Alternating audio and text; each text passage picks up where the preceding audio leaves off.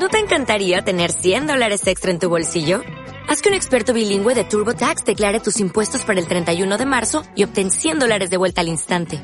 Porque no importa cuáles hayan sido tus logros del año pasado, TurboTax hace que cuenten. Obtén 100 dólares de vuelta y tus impuestos con 100% de precisión. Solo con Intuit TurboTax. Debes declarar para el 31 de marzo. Crédito solo aplicable al costo de la presentación federal con TurboTax Full Service. Oferta sujeta a cambios o cancelación en cualquier momento.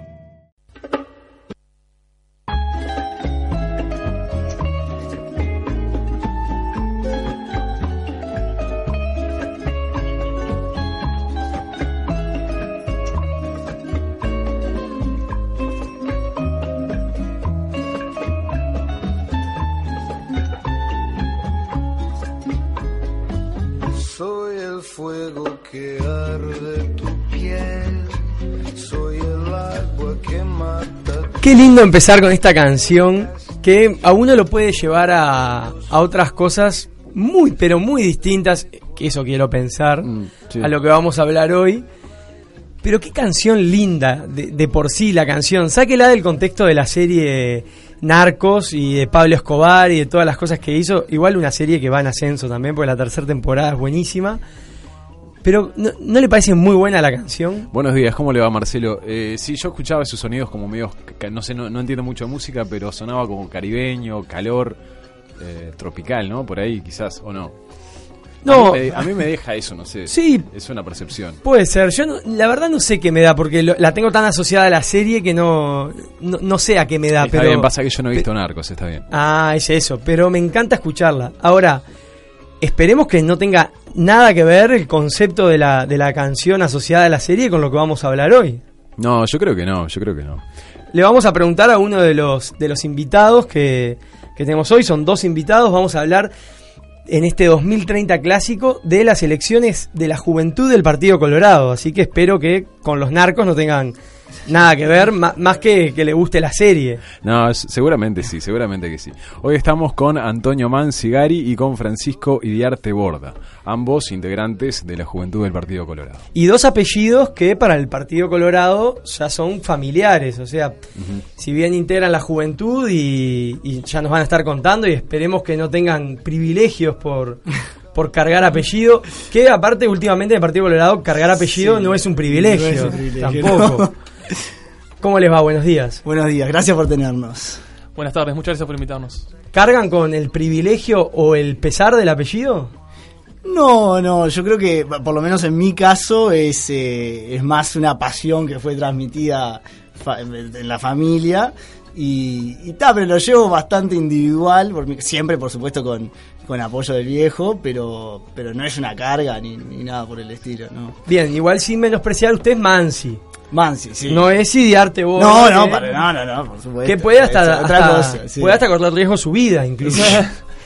Eh, bueno, en realidad, eh, si bien bueno hace como ciento y algo de años tuve un pariente que fue presidente, eh, en lo que es mi familia cercana, mis padres no tienen absolutamente nada que ver con la política. Por lo tanto, eh, yo no siento ningún, ningún peso por, por mi apellido. Era su bisabuelo, el expresidente. Es el abuelo del abuelo de mi padre. O sea, es, es bastante, bastante lejano. Eh, sí, igual siempre se bromea bastante con eso, que si algún día llego a algo, capaz que, capaz que me pegan un tiro con él, ¿no? Pero esperemos que no sea el caso. Y, y cuando, cuando entran los jóvenes a su agrupación en el Partido Colorado, ¿usted le- les hace un test, les pregunta, se fijan si, si se fija si conocen el apellido? No, no, la, la verdad que no. Aparte, no es mi agrupación, sino que yo fui uno de los últimos en, en- en ingresar en la, en la agrupación. O sea que ingresó por el apellido, entonces. no, no, quiero creer que no. No, claro que no, y por eso vamos a contar un poco de nuestros invitados de hoy. Así es, bueno, Antonio eh, tiene 26 años, ambos tienen 26 años. Antonio en este caso, si bien nació en Montevideo, vivió en Bolivia, Honduras y Estados Unidos. Realidades muy Sí. distintas, ¿no? Totalmente distintas, sí, sí, sí. Otro, otro mundo. Y bueno, ahí por ejemplo en Honduras, ahí sí tenés el tema de los narcos, eh, peligroso. eh, pero bueno, por suerte tuvimos la suerte de que no nos haya pasado nada. Y ta. Y después pasamos a Estados Unidos, que por supuesto otra realidad. Honduras, narcos y bandas criminales Sí, también. sí, ¿no? sí. Una violencia. Totalmente. O sea, siempre aparecía, ibas por la ruta, había uno tapado con diario. O sea, se- se- en las, en las cárceles se mataban, eh, sí, se, todo el mundo armado, o sea, no, no ibas a un lugar donde hasta en la tienda de ropa hay Sí, sí, un sí. policía con una escopeta en la, en la puerta, así que ten- tenso el, el- el ambiente ahí. Y pasó de eso de Honduras, de democracias débiles Sí. también, poca transparencia, a Estados Unidos. Sí, es un cambio radical, eh, por supuesto, a- a- por lo positivo, sin duda. Y sí, nosotros estábamos viviendo ahí medio en los suburbios de, Washington, D.C., porque mi padre trabajaba en el Banco Interamericano.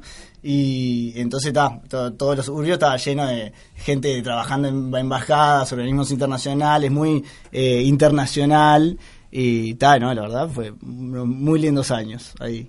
Todavía no habían atentados, por eso dijo que era muy positivo el cambio. Sí, sí, sí, pero igual de los atentados, digo, es muy raro que te pase, obviamente siempre está el miedo, pero eh, sí, últimamente ha crecido bastante el, el ritmo ese, pero no me pasó nada, por suerte. Bueno, como decía nuestro invitado, después de Honduras eh, pasó a vivir en Estados Unidos por, por un tema del trabajo de su padre y luego de terminar el liceo en Estados Unidos Sí. vuelve a Uruguay donde comienza la licenciatura en economía.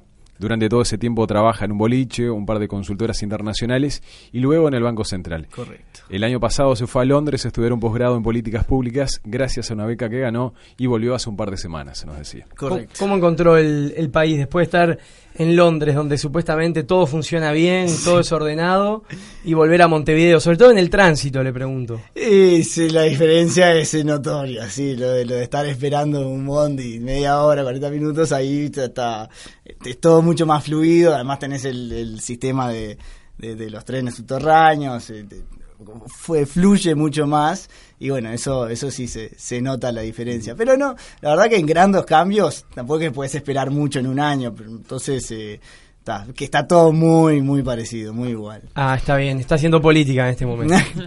Bueno, ahora vamos. Siempre. sí. Eh, bueno, le presento a Francisco para contarle algo. Es, eh, del palo nuestro, casi licenciado en comunicación, 26 años también. Le quedan algunas materias y el trabajo de grado.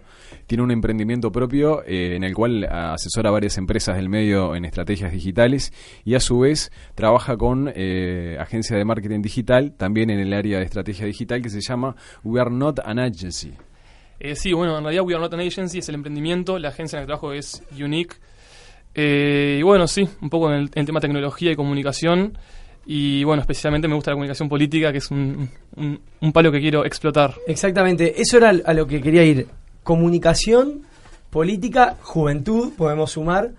Es algo como que hoy en día no, no, no se puede concebir, concebir perdón, la, la política sin la comunicación y sobre todo el marketing, ¿no? Por ejemplo, pienso en, en casos como el de Argentina, este señor tan conocido, Durán Barba. eh, ¿Va, va por ahí la comunicación política?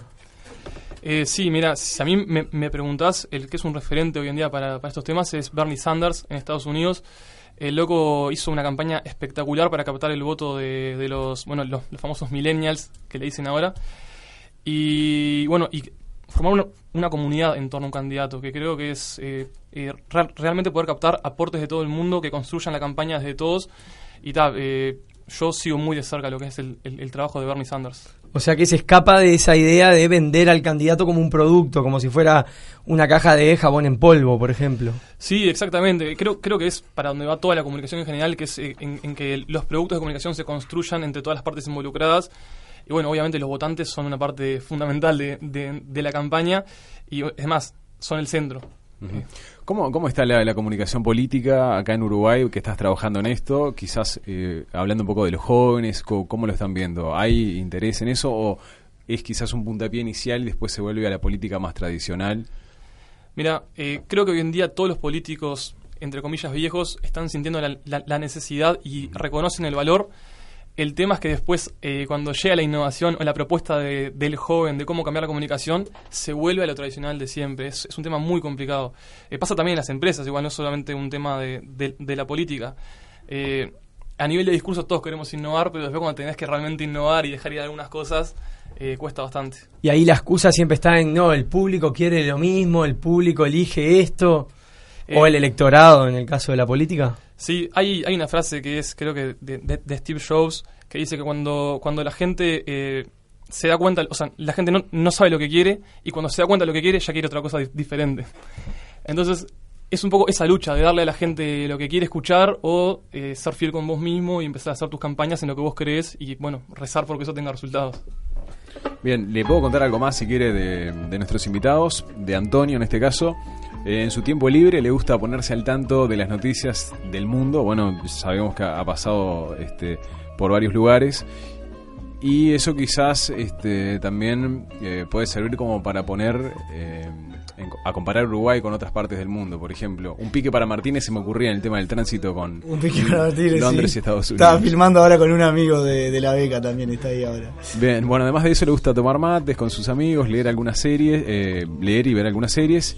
Y eh, nos comentó que actualmente está leyendo sobre finanzas sociales y crowdfunding. Está pensando la campaña, claramente. Todo el día. no, sí, finanzas sociales fue un tema que, que vimos en, en la materia y en particular yo me enfoqué en, en mi tesis de, de posgrado fue en una herramienta que se llama bonos de impacto social. Es una, una, una nueva, un nuevo mecanismo para financiar programas sociales eh, con, con plata de inversores externos y el gobierno paga solo cuando el, cuando el programa es exitoso según ciertas medidas. Eh, Da para hablar muchísimo más de Bien. este tema, pero hay señas que hay que cortar, ¿no? Vamos a ir al corte. ¿Con quién estamos? Estamos con Antonio Manzigari y con Francisco Diarte Borda hablando sobre política. Se La juventud decir, del Partido juventud Colorado. Partido Colorado.